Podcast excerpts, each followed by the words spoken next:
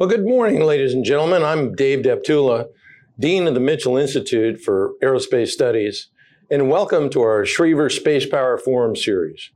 We're really pleased today to have the Director of the National Reconnaissance Office, Dr. Chris Scolese, with us. As the NRO Director, Dr. Scolese is responsible for providing direction, guidance, and supervision on all matters pertaining to the NRO. He has decades of experience in civil, national security, and intelligence space programs. Back at NASA, he served in many senior program management positions, became NASA's chief engineer, and later became the top civil servant at NASA as associate administrator. Prior to becoming the NRO director, Chris served for seven years as director of NASA's Goddard Space Flight Center. So, welcome, Chris, and thanks very much for taking the time uh, to be here today. Really appreciate it. And uh, what I'd like to do is offer you some time to sort of give our audience a little bit of an overview of what NRO is all about. Well, thanks, Dave, and it's, it's a pleasure to be here. And, and thanks for the Mitchell Institute giving me the opportunity to to talk today. Um, you know, the NRO has been around for more than 60 years, and for about half of that, uh, we were a secret. Nobody knew who we were. Uh, and that was a good thing. So oftentimes, you know, people don't really know what the NRO does. So just briefly, the NRO, throughout its entire 60 years plus of existence, has focused on on de- delivering ISR from space, intelligence, surveillance, and reconnaissance, and delivering that information to a broad range of users, uh, all the way from the policymakers to the warfighter to to uh, uh, first responders and scientists who are looking to understand what's going on in, in, in areas that are denied to us for whatever reason, either for political reasons or because they're they're uh, inaccessible for, for geographic reasons. Um, and that information helps us to understand what intentions are, to help uh, a, uh, a, a warfighter on the battlefield to know what to do uh, and, and, where to, uh, to focus their efforts and and to help in in responding to natural disasters. Uh, before you get there, you want to know what the situation is on the ground as well. Uh, so it provides information there as, as we work with those those fields, and then even uh, our data has been used to support uh, efforts in, in understanding our Earth in terms of of climate change. So it's a wide ranging uh, set of uh, responsibilities that the NRO does, and of course over time our, our challenges have changed. Uh, the world changes. Uh, if you think about the, the 1960s, we could drop uh, uh film from uh, from the satellites and uh, in on parachutes and pick them up with an aircraft, and that met the objectives that were needed. That won't work anymore. Uh, and it hasn't worked really since the 1960s. So we've had to adapt, and we continue to have to adapt. Uh, so the NRO is really focused on understanding what the environment is, working with our, our colleagues in the intelligence community and the DoD to understand what our threats are, what the requirements are for our information, and then being innovative in taking advantage of uh, new technologies in terms of developing technologies for the future, uh, in working with partnerships uh, as we work with uh, clearly the ones that we all understand and know, Space Force and Space Command. Uh, and our other partners in, in, the DoD and the IC, but also with commercial and academia uh, to go off and and and focus our activities so that we can address those challenges.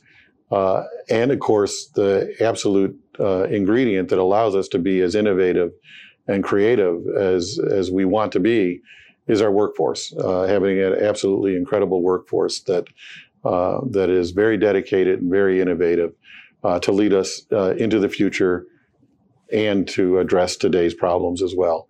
So that's sort of a brief overview of the NRO, and turn it over to you for questions. Okay, great. No, thanks for that rundown. Um, uh, let's jump into into some specifics, if you will. Uh, recently, I understand that you and Secretary uh, Kendall came up with a informal agreement, if you will, uh, to rapidly supply timely ISR uh, to folks in the battle space. And uh, Mr. Kendall indicated that this might lead to some co-funded projects. Could you elaborate a little bit on on just what this is all about? Certainly. Uh, yeah, Secretary Kendall and I talk regularly. Um, and, and I would say we we've had a, a long-standing relationship with Space Force and, and Space Command uh, as we've been going forward, and have already been doing and are already doing uh, some projects together. What the Secretary and I talked about is expanding that uh, to uh, recognize that again the world is changing. We need information faster, and we need to deliver it quicker. Um, and, and we have even more denied areas. We've been operating in a more permissive environment um, and that has gone away. So, uh, as we discussed, and as the secretary said, uh, we're going to tighten that relationship. We're going to work more closely together, and and we're going to find ways so that we can be efficient from a government standpoint. Uh, we can be responsive to uh, to the to the users, uh, and we're going to stay close so that we can uh, we can make that happen, you know, very effectively. How about the the, the co-funded piece. Yes, and and co-funding things. We're in fact uh, doing that today, and we'll continue to go off and do that. Is that going to complicate any of the the the, the, the congressional authorization and uh, appropriations uh, uh challenges that the the organizations, federal organizations, sometimes have, or or not? You think that that's not that big a deal? It hasn't so far, and, and I think the reason it hasn't is we tell people what we're going to do. And as long as we keep oversight informed, Congress informed, OMB informed, the department and the yeah. IC as to what we're doing and why we're doing it, um, we've had the support, and I think we'll continue to have that support. Right. Speaking of our friends in Congress, Senator King, a, a member of the Senate Armed Services Committee, spoke recently about the importance of synergy between the Space Force and uh, NRO, and we all understand that importance. Uh, in addition to this recent agreement with Secretary Kendall, uh, how else are you collaborating with the new Space Force? Well, of course, uh, I think many people know that the NRO uh, has uh, a significant military component uh, as uh, as part of the workforce. Um, it's roughly about one third military, and the largest percentage of that is Space Force. so that's one area where we have, you know, a very tight coupling. Um, and the good thing about that is uh, those same folks, as they rotate out, will go to space uh, uh, space systems command. They'll go out into operations, and they'll do that, and then they'll come back to the NRO, and and and so we're exchanging a lot of information and, and understanding how everybody works. It builds our relationship even closer. At the same time, we uh, we uh, we work closely. We've talked about collaborations. Uh, we're working, you know, closely with uh, with Space Force on those collaborations. As I said, we've started it, and we're looking to make that even tighter as we work uh, at the Department of the Air Force level as well.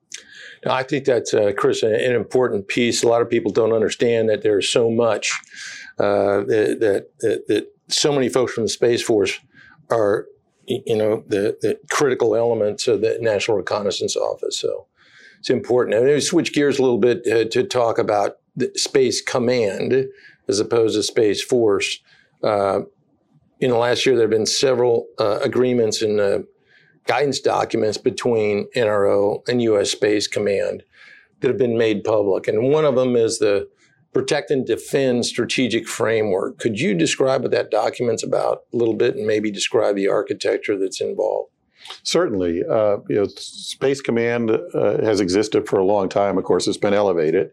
Um, so there's always been a relationship there uh, because Space Command uh, is integral to many of the things that we do in space as a nation in understanding what's uh, what's going on um, uh, there, tracking objects and what have you. So we've had a long-standing relationship. We're trying to now formalize it and clarify certain things. And this particular document, the uh, uh, Protect and Defend, as we call it, establishes the framework for how we're going to operate under various conditions, uh, because it, it will be necessary for us to coordinate um, and in some cases take direction, and, and we have agreed to do that. We're in the process of developing the the strategies on how that happens and when it happens and, and under what situations it, it happens. But the most important part of it is the the formalization of of the of the tight structure that we have to understand what's going on in space so that we operate in a consistent manner manner uh, at all times. We have to remember, though, that the NRO sits both in the IC and the DoD, and we have to address uh, all of those sets of requirements. So, uh, for the most part, it's a coordination effort, but it, sometimes it will be, hey, you need to do this, and we will do that.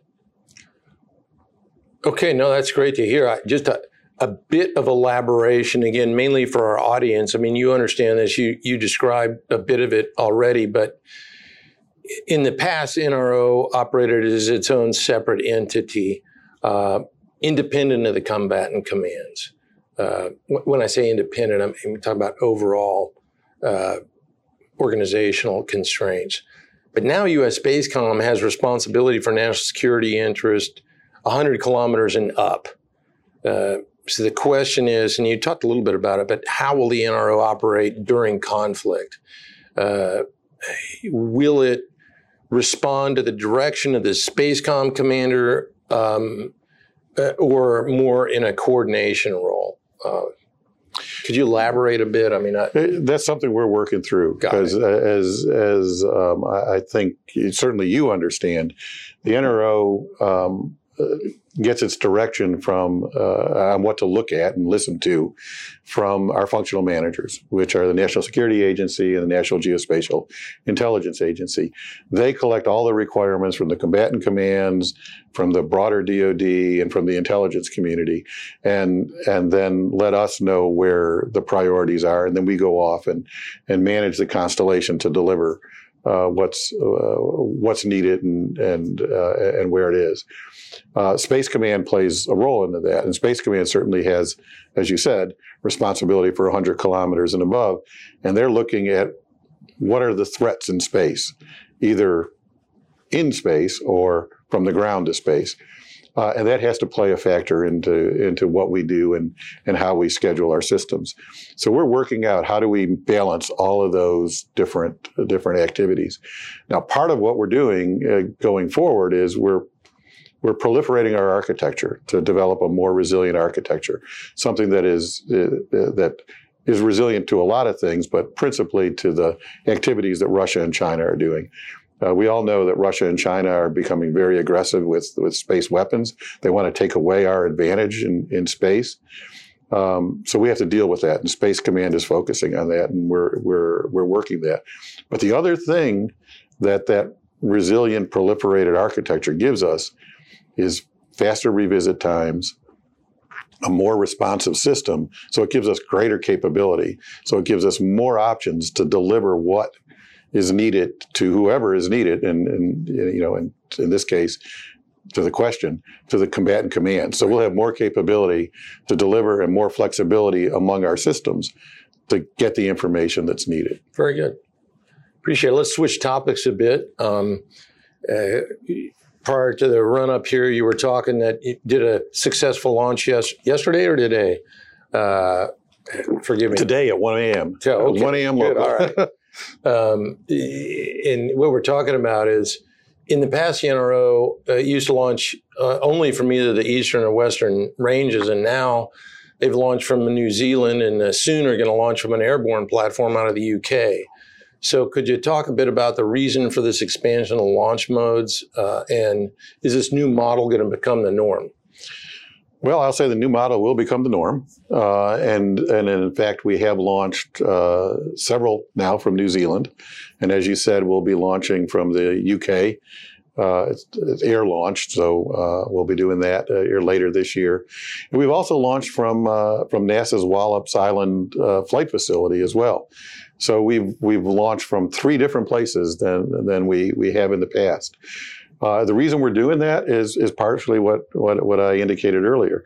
We're proliferating our architecture, so we're letting physics dictate what we need. Obviously, so we still need large ones. They'll go from the eastern range and the western range, but we're also going with smaller systems that uh, that we can proliferate and and improve that revisit time. Having the capability to launch pretty much from almost anywhere in the world gives us great flexibility. It adds to our resilience because we're not relying on just one or two launch bases. Uh, so it allows us to reconstitute if we want to do that. Uh, it gives us a greater flexibility because we now have the opportunity to, uh, to sort of pick launch bases. Now, again, it's limited because those facilities can't sure. launch, you know, the the systems that we can get on the eastern and western range. But still, it gives us a much greater flexibility to accomplish our mission. And I think it sends a message to the world that that uh, we really value our partnerships with our international communities. Oh, very good. Now, one of the other major changes at uh, the NRO is your willingness to purchase commercial ISR services. Uh, given the proliferation of some really outstanding capabilities in both the uh, electro-optical and the synthetic aperture radar realms, is the NRO looking uh, towards a future that's similar to the direction that NASA's gone, which is more of a service buyer rather than an owner operator of ISR constellations, knowing that you're not going to give that that big exquisite piece up, but are you looking toward more commercial services? Certainly, we are looking for more commercial services. We're, we're we kind of have a motto of buy what we can, build what we must. Uh, but really, what it comes down to is the the commercial market has really grown, and and we're seeing a lot of capability out there that uh, the commercial uh, companies are, are providing. That gives us an opportunity to acquire data uh, that's needed by you know the community at a lower cost because we're now not the only user of it. Um, uh, it also allows us to focus on those things, as you said, that are critically important that have either no commercial value at all, uh, but have incredible intelligence value um, that we need to go off and do. And and oftentimes those are extremely complex systems that uh, uh, would be very expensive to develop, and and therefore you know the the, the lack of commercial uh, interest in them. So it's a really a very close relationship, a symbiotic relationship. It also gives us additional capacity. Right. Uh, as we were talking about before, uh, and uh, we're going to take advantage of that. So we're looking forward to our, our relationship. We just recently awarded um, three contracts to to uh, companies to expand our, our, our geospatial imagery, um, and that's all going very well, and we're very pleased with that. We also are are looking to to bring new entrants, new capabilities on board.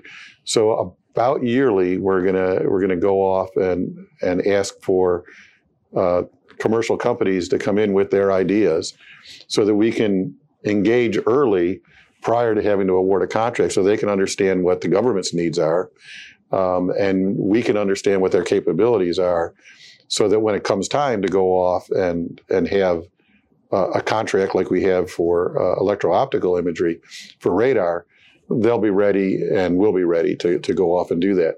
So we're looking to get uh, you know additional phenomenologies. The first one we did was focused on radar, uh, and uh, and then we're looking you know uh, next year or this year uh, as to what we're going to go off and do, and we'll announce that in the fall as to what our next uh, next area of interest is. No, that's great, I, and I think that again to the to the public, it, it, this is the the whole issue of access to commercial space is becoming more and more clear in terms of its value using the example of what's going on in Ukraine and what's being released in terms of overhead imagery that's accessible commercially. So I think it's get people to open their eyes a bit in that regard. Now, speaking of commercial providers, um, as you just described, uh, NRO and certainly National Geospatial Agency um, uh, are are picking up and buying these services and products. Uh, question on with the stand up of the Space Force, um, and it'd be interesting to get your perspective, understanding uh, you're not the Space Force uh, CSO, but shouldn't the Space Force also have the opportunity to contract for these commercial services directly to be able to ensure that they can provide as a component to a combatant commander the necessary ISR rapidly? What, what are your thoughts on that subject? So um, the, the the way it's set up is any organization can come to the NRO and and acquire commercial services. So we're, we're available, and that's intentionally done. That it's uh, that the NRO will serve as the as the service provider for that. Um, and further, we, are trying we're, putting it into our data streams so that they can pull so that any organization can pull off that data through their standard uh, you know connection to to uh, ISR data. So it's a it's very quick for anybody that that has access to those systems. If you don't, um, you know, we we work to to provide you know uh, an access to that. So the mechanism is there already uh, for for organizations to take advantage of. Uh, the Space Force is looking to make sure that they're doing a study right now, which I think people are aware of, on on ISR in general. Uh, they will find out if we need to expand that uh, or if it's fine as is. And then we'll adjust or we'll adjust as a community. As we talked about before, we're going to coordinate. Uh, we'll adjust uh, as appropriate as we get the results from that study.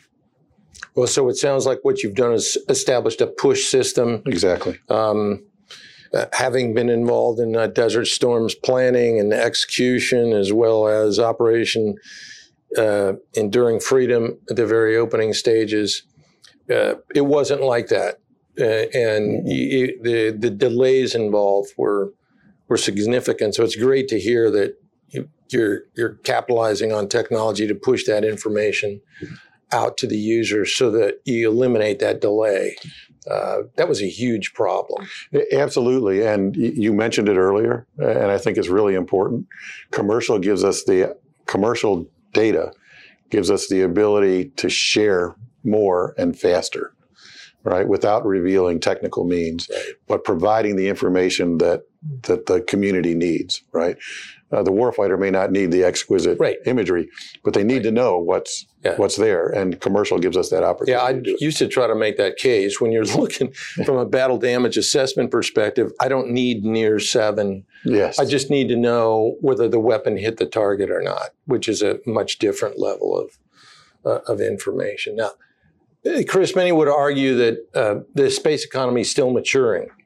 Uh, that mixture of uh, private investment, venture capital, and uh, new suppliers, it makes for a market that's really difficult to predict. Uh, given that reality, what, what kind of steps are you taking to ensure that the no fail missions of the NRO are, are successfully executed?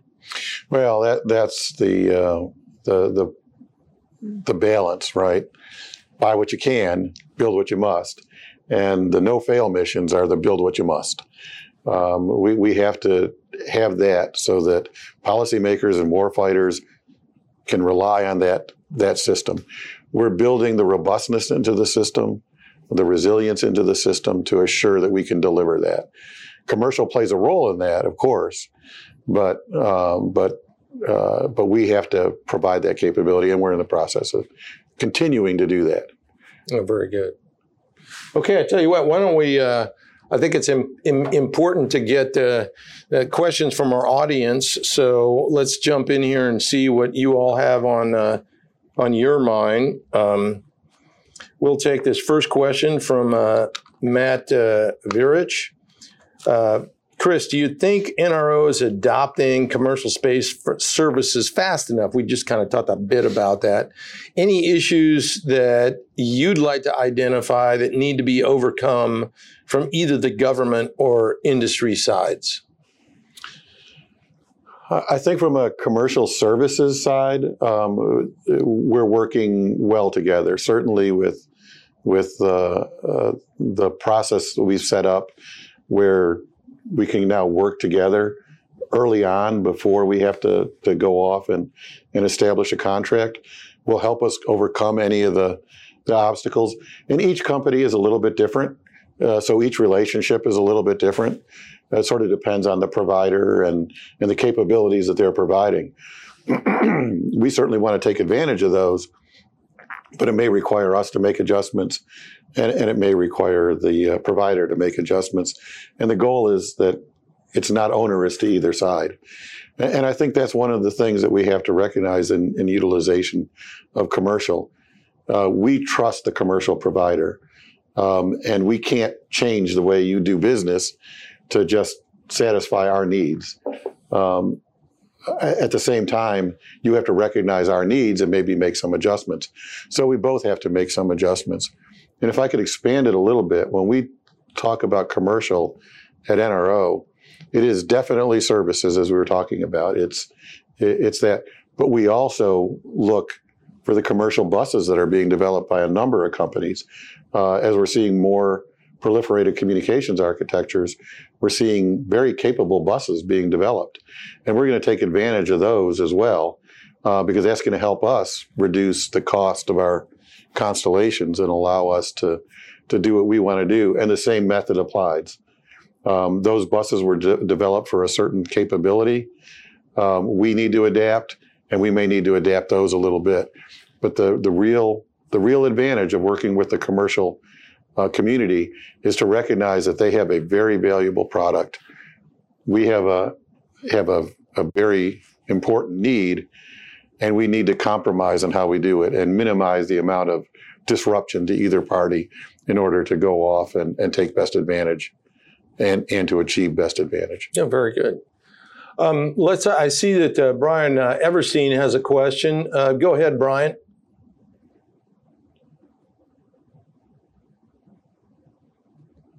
I think if you're talking, we can't hear you. Oh, sorry, just just unmuted.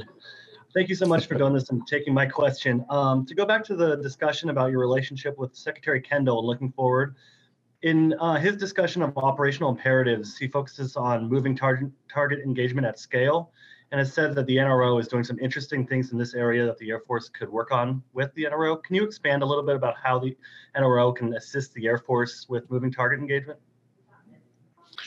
Well, you know, we we've been working, in, as we said, you know, in, in an uh, uh ISR for for over sixty years, so we have a lot of experience that uh, that that we can bring to bear uh, on that, and and we're working very closely with with the Air Force uh, and the Space Force uh, on how we go about doing that. How do we take what we've learned and what capabilities we have to solve a, a very urgent problem? Uh, there's a study that's that, that's going on right now that we're doing jointly uh, that's going to inform how we move forward on that. Uh, that is not yet completed, but it, it's going well. And as Secretary Kendall said, and and uh, and and I certainly agree with, uh, we're making you know the the we're moving in the right direction, and we recognize that we have to work together in order to develop that that capability at scale that we're going to need as we work in more denied areas. Thanks, Brian. How about uh, Justin Pearson? Can you hear me? Yes. Appreciate it.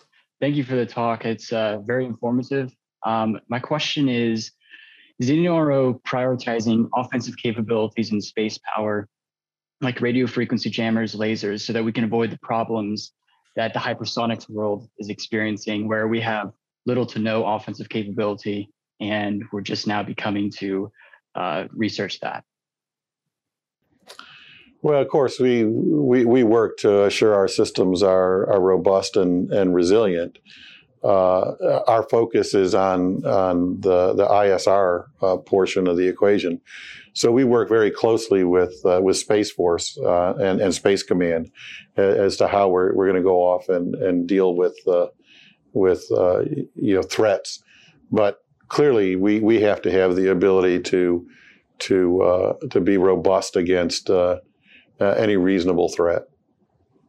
Thank you. That that um that's encouraging because it's like the the the spectrum of EM spectrum, directed to weapons, is all coming into one. It's it's not it's not atmospheric flight and intra-atmospheric flight. It's all becoming one. So that's what you guys are working on. Is 100%, I believe, the direction that we should be going in. Thank you. Thanks, Justin. Uh, Frank Wolfe.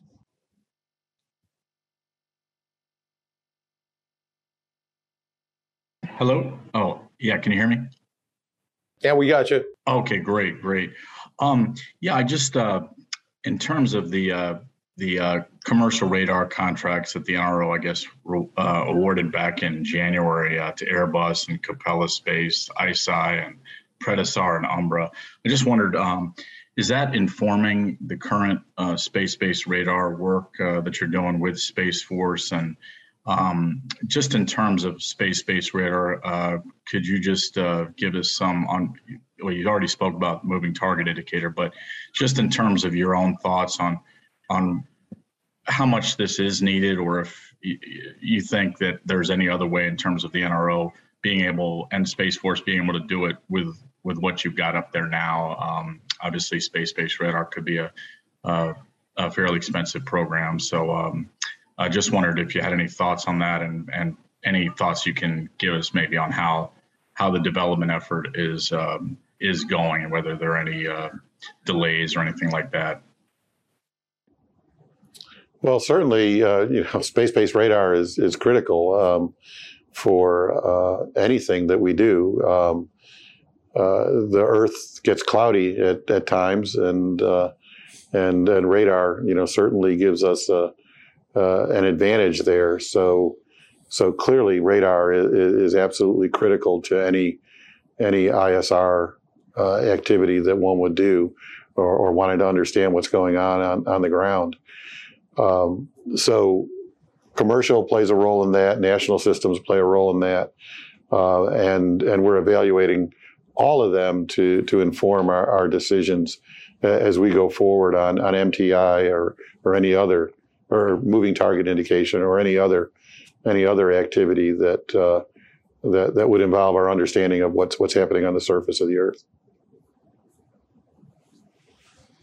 Okay, Chris, we've got one here. Uh, uh, from uh, Sandra Erwin. Um, you mentioned the recent launches from New Zealand with Rocket Lab.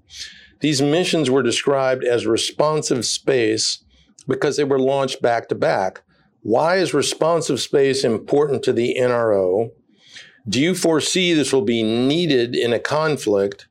And how can you make satellites more standardized so they can be built faster? Thank you. Now I know there's three questions. there's a lot. If you forget, I'll get I'll I'll repeat them for you. okay, thanks. All right, thanks, thanks, Sandra, for that. Um, so uh, yes, I mean uh, I, I, mentioned earlier that we, we were looking to proliferate our architecture so that we can have resilience, but also provide additional capability uh, and recognizing that we need to do that, um, you, you want to have uh, you, you, have to have systems that are affordable, um, in, in, at least in space terms, affordable. Uh, that that tends to mean we we we need to work uh, with with spacecraft that are, for all intents and purposes, in, in the space lexicon, commodities, and, and that's where we have really engaged with the commercial spacecraft bus developers. Um, and there's a number of those uh, those companies out there uh, that are developing developing them for these, as an example, are developing them for these large communications uh, systems, the low Earth orbiting communication systems that that we're seeing, you know, coming uh, coming online. So we're taking advantage of, of not only their buses, but what they've learned in, in order to go off and do that, so that we can make systems at a reasonable price point so that we can proliferate those architectures so we can deliver you know more capability and we can deliver you know a more resilient system um, to uh, to protect things doing that uh, also results typically in in uh, slightly or well not slightly in, in smaller satellites um, that can be launched from a, a larger uh, set of locations New Zealand, Wallops, the UK, as well as other places in, in the United States. So taking advantage of that also gives us the opportunity to, to have the ability to reconstitute should we lose a capability, either due to a mission failure or uh, as you suggested, you know, in, in, a conflict, if if we should lose them uh, due to some adversary action that would would take them out, we now have more places to go off and and uh, uh, and launch from, and, and therefore reconstitute the the constellation.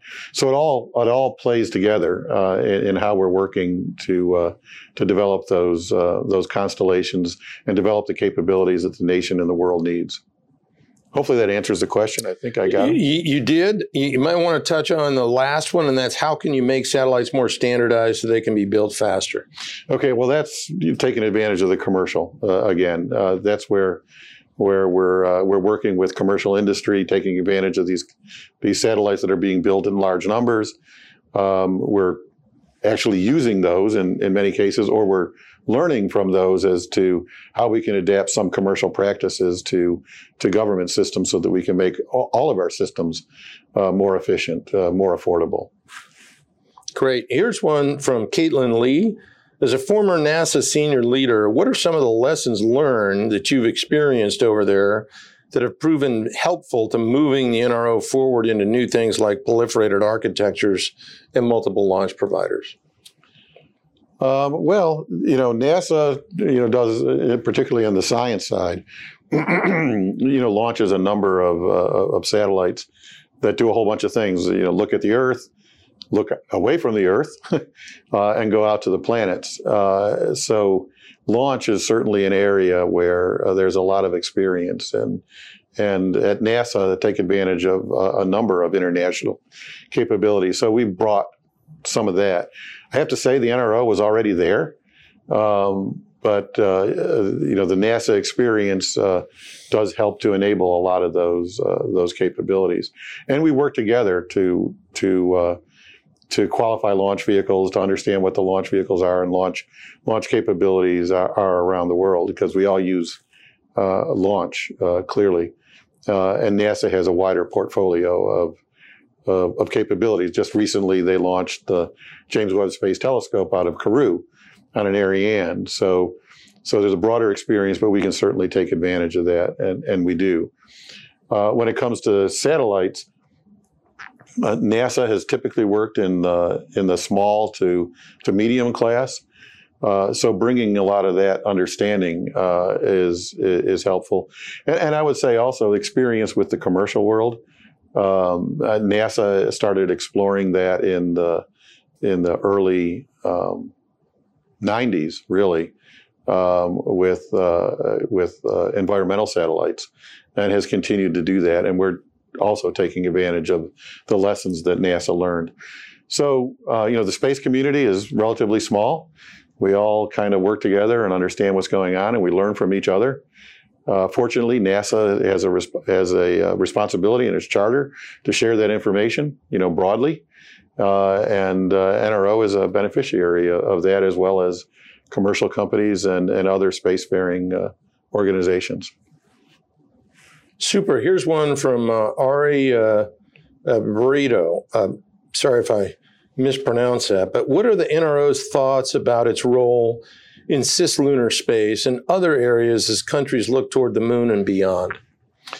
Yeah, cis- cislunar space is becoming very important uh, to the nation, uh, particularly as we're seeing other nations that don't necessarily have the best interests of of our country or the world uh, in, in, in their uh, objectives. Uh, and we're in the process, uh, along with others, in working to understand what what exactly our role is going to be in in cislunar uh, space. So that's still something that, that, that we're working on. I don't have an answer for you right now, uh, but perhaps in a, in a few months to a year, we'll uh, we'll have a much clearer understanding of what the roles and responsibilities will be uh, for the NRO and other organizations in cislunar space. I see that uh, we've got another hand up, uh, Courtney Albon. Courtney, over to you. Hi, yes, uh, thanks for taking my question. Um, I just wanted to follow up on the earlier discussion of um, the ongoing study with the Space Force and the Air Force on um, ISR. I, I, know there's um, some pending decisions there, and that work is is still happening. But but based on what's been kind of the work that's been done so far, um, do you foresee a major change in the NRO's role in this mission? Um, and is there you know relative agreement among you know the the stakeholders on on where this should go can you talk a little bit about kind of of, of that well i certainly don't see uh, any major shifts in in nro's uh, role uh, we provide the you know the the overhead uh, ISR. Seems I'm using that term an awful lot. Uh, but the overhead reconnaissance uh, that's that's used by by the nation, and I, I, don't see any fundamental changes in that, and I certainly haven't heard of any indications that there's a, a fundamental change in in that set of responsibilities. Okay, here's one from Kathleen Markey. Um, would you please comment on the ramifications of China and Russia building their own space stations and Russia leaving the International Space Station, and if NRO has any response? I don't think NRO has any response. That's more a, that's more a NASA question. Um, and uh, you know, all I know at this stage of the game is probably the same as you. What I read in the in uh, in, in in the blogs and the and the and the press. Um, all right. Uh, now, I normally uh, don't take anonymous uh, questions, but here's a pretty good one. Does your philosophy of buy what you can, build what you must, apply to software acquisition under your purview, or do you support funding breaking apart COTS, GOTS products to only take what you want? oh, that's that's a pretty complicated question. Uh, so the, the the first part of it, uh, the answer is yes. I mean, um, if there is a software capability out there that that we can use, um, definitely we're gonna we're, we're, gonna buy it, and and certainly we we do. You know, it just depends on where you look in in the system. I mean, it can be as trivial as you know using Microsoft Word um, you know, our, our, word processors. But clearly, you're talking about things that are much more complicated than that. Um, and, and, the answer is yes, we, we, we do want to do that. Uh, one of the challenges that that uh, I think we all face is um, uh, large ground system software development projects. Uh, and uh, we face those challenges as well. And, and, it's an area that that we're really working to to become better at. Uh, taking advantage of existing systems is, is, is really important.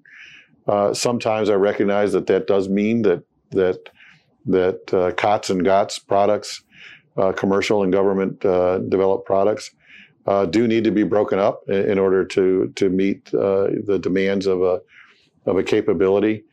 Um, but we kind of leave that to the developers. But I, I, I think you're you're touching on a really important point which is as a community, we, we need to work to do better in our development and delivery of, uh, of large software projects because we see lots and lots of places where we have fallen short, uh, delivered late or delivered over cost. And, uh, and we simply have to do much, much, much, much better in that area. Uh, here's another good question from an anonymous attendee. I don't know why you folks don't put your name on here, but um, I'll ask it anyway. One of the things I've seen in recent years is the interest of the commercial sector in having protection by the Space Force Space Command or Space Command. Given the vital importance of NRO assets, does NRO fall under that protect and defend umbrella of Spacecom, or does the NRO provide for their own protect and defend capabilities? Well, as with anything, I mean, we, we have the protect and defend framework, uh, as, as we talked about. Um, we work closely together. Uh, we have to provide a, a certain degree of capability. We can't rely entirely on on others for uh, our our safety of operation. Uh, but uh, fundamentally, we work very, very closely with uh, with Space Command uh, for space domain awareness uh, and for activities that that that we will you know do in space. So it's a collaborative effort. Is probably the best way to answer that question.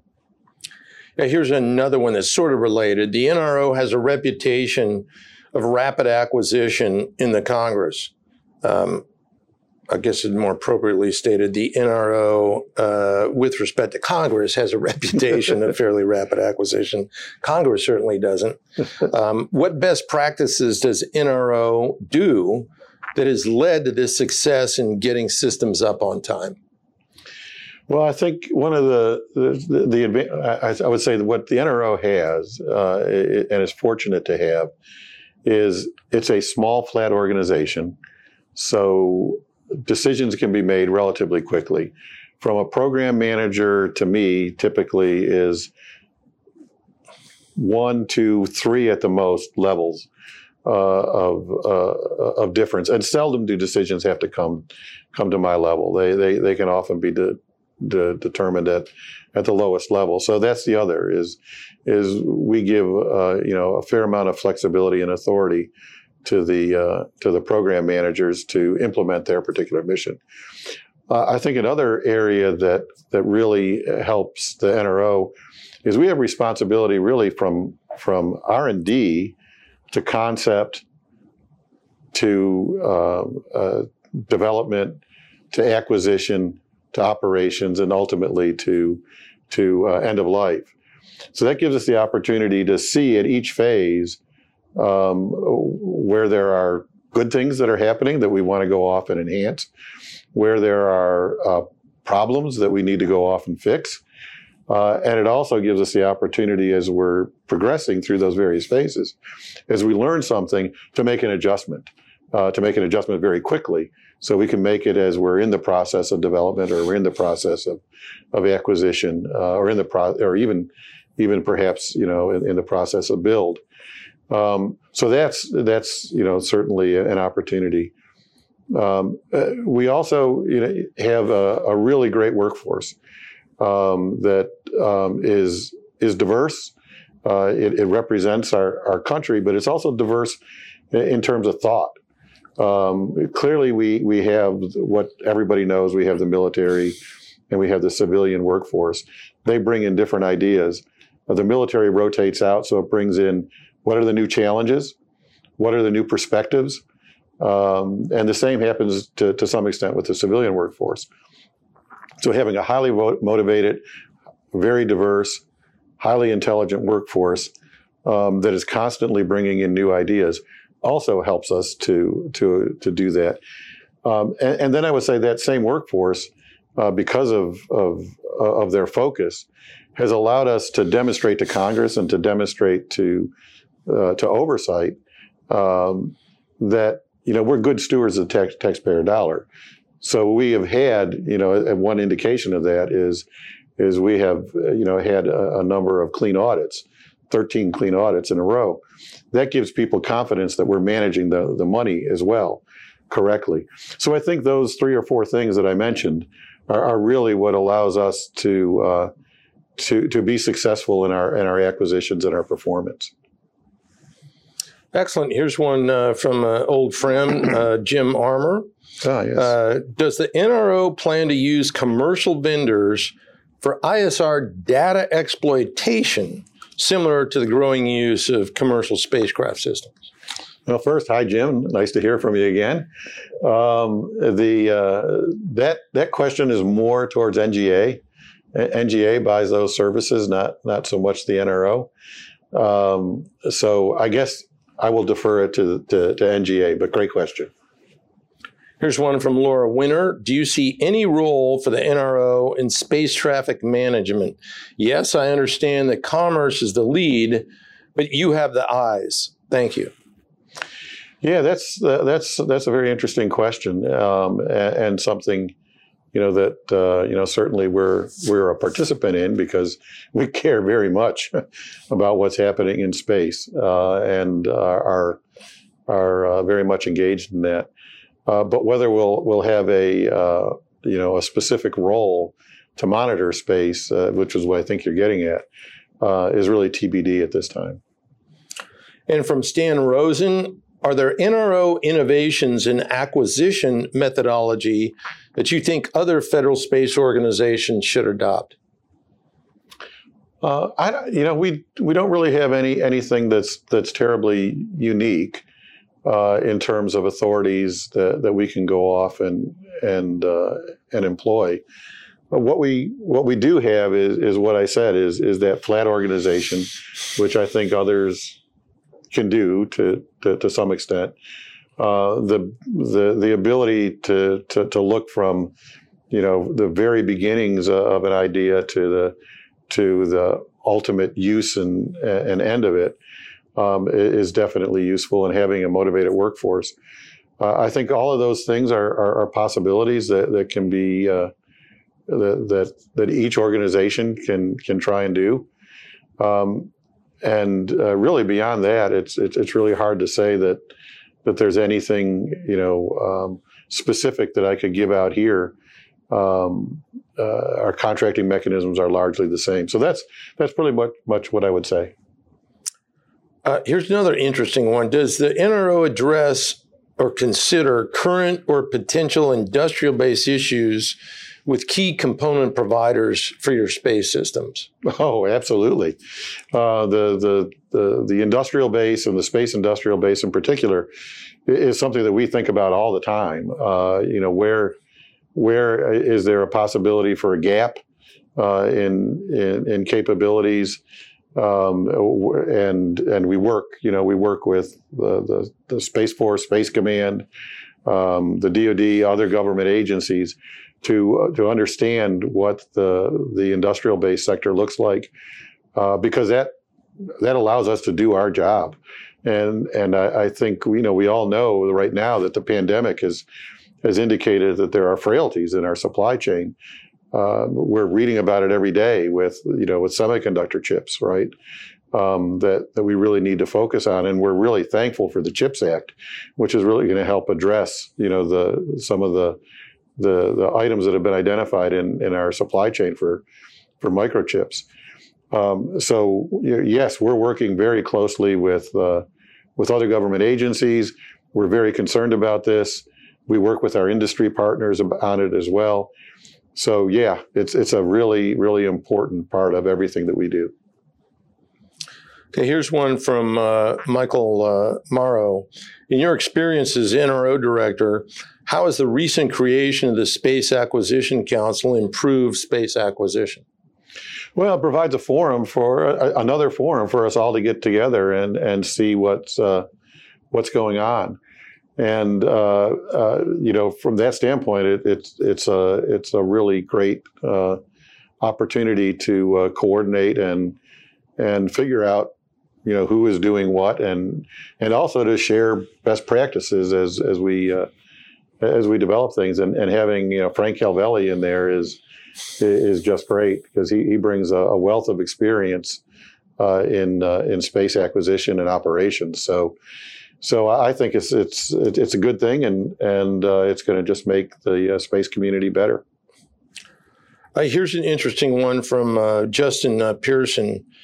A lot of thought is put into preventing space debris. But what would be the challenges facing the NRO after a modern day space engagement where debris in LEO has increased significantly? Oh, well, of course, we uh, we have lived that a couple of times. You know, most recently with the uh, with the irresponsible Russian act of you know shooting a one of their own satellites, admittedly out of out of the sky and and creating a lot of debris.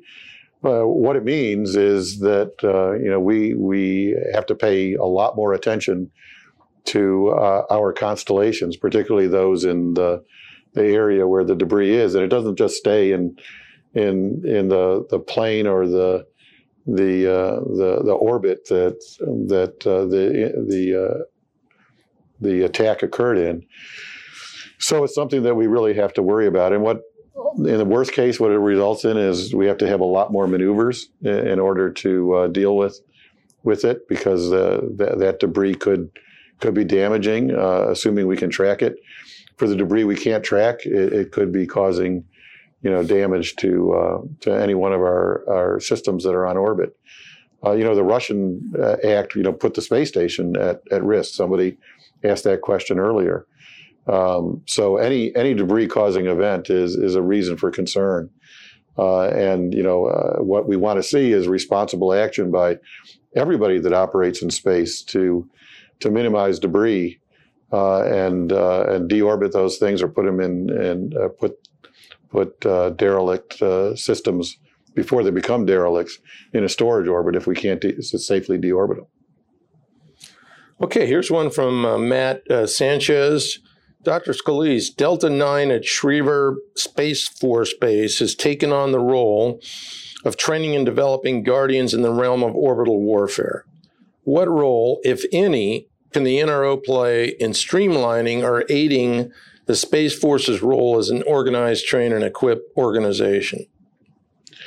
Well, you know, we're we're working closely together. Uh, I think you know the most obvious way, uh, most obvious ways, are uh, our coordination that, that, we're doing on a, on a regular basis, but between the leadership, uh, and then the exchange of of uh, personnel. Uh, a, a large contingent of the NRO workforce is is Space Force our Space Force Guardians. Um, they will be there for a certain amount of time and then rotate out. So that gives uh, an opportunity to, to share not only what the NRO does with the rest of the Space Force, but as they rotate in to share what the rest of the Space Force does with the NRO. So uh, we, we really build a lot of interaction there. Uh, and then, um, you know, there's the, the war games and the tabletop exercises. Um, since you're talking about table uh, about Delta Nine, where we work together uh, to understand various scenarios and what would our actions be, you know, given those those uh, conditions. Uh, so we we have a number of, of, places where we're working very very closely together, uh, and we have a number of, of formal ways. Uh, the the rotation that I mentioned of, of, of guardians uh, into and out of the the NRO, the coordination at at all levels that we're that we're working at, uh, and in the war games and tabletop exercises that we routinely participate in. Okay, we've got another uh, live question from uh, Gerald uh, Phoenix. Gerald. Good morning. Can you hear me? Outstanding. Well, uh, thank you for your time. But uh, given recent developments on the international stage, to include the ongoing Russia Ukraine conflict and uh, Chinese aggression towards Taiwan recently, um, what current lines of effort, whether it be coordination or acquisition, do you think will most improve the NRO's ability to support its customers in future crises? Well, I mean, I the, the, simplest thing is we have to keep on doing our mission. Uh, we have to stay in mission, and we have to continue to deliver the information that's uh, that's needed uh, by our partners um, uh, longer term, uh, we need to adapt to the environment, and I believe believe we're doing that. Uh, we, you know, we're we're launching, you know, the proliferated architecture for resilience and capability. We're launching more capable systems, uh, uh, employing different phenomenologies to to thwart uh, denial, either by camouflage or or other means, um, so that we can do it. We're diversifying our our uh, capabilities and relying, you know, more heavily on on partners like uh, you know the commercial industry um, uh, that that have systems up there that that allow us to share data, you know, more readily than than one could otherwise, but also to to enhance our our capabilities uh, in terms of providing revisit, uh, as an example and you know increasing our relationships with our international partners as we demonstrated just this morning with launch um, but also you know just in general as as we work more closely with our with our international partners. So all of those things together will are allowing us today to do things but will will allow us to grow into the future and and be able to to continue to to deal with the threats as they develop well, I think that's a great way to uh, to finish up this segment. Unfortunately, we've come to the end of our uh, Space Power Forum. Uh, and uh, Chris, a big thanks to you for taking the time out to speak to us and our, our audience. And so, to you and uh, everyone out there and uh, our audience, I'd like to wish you a great aerospace power kind of day. So, thank you very much. Thanks very great. much. Thank you. you.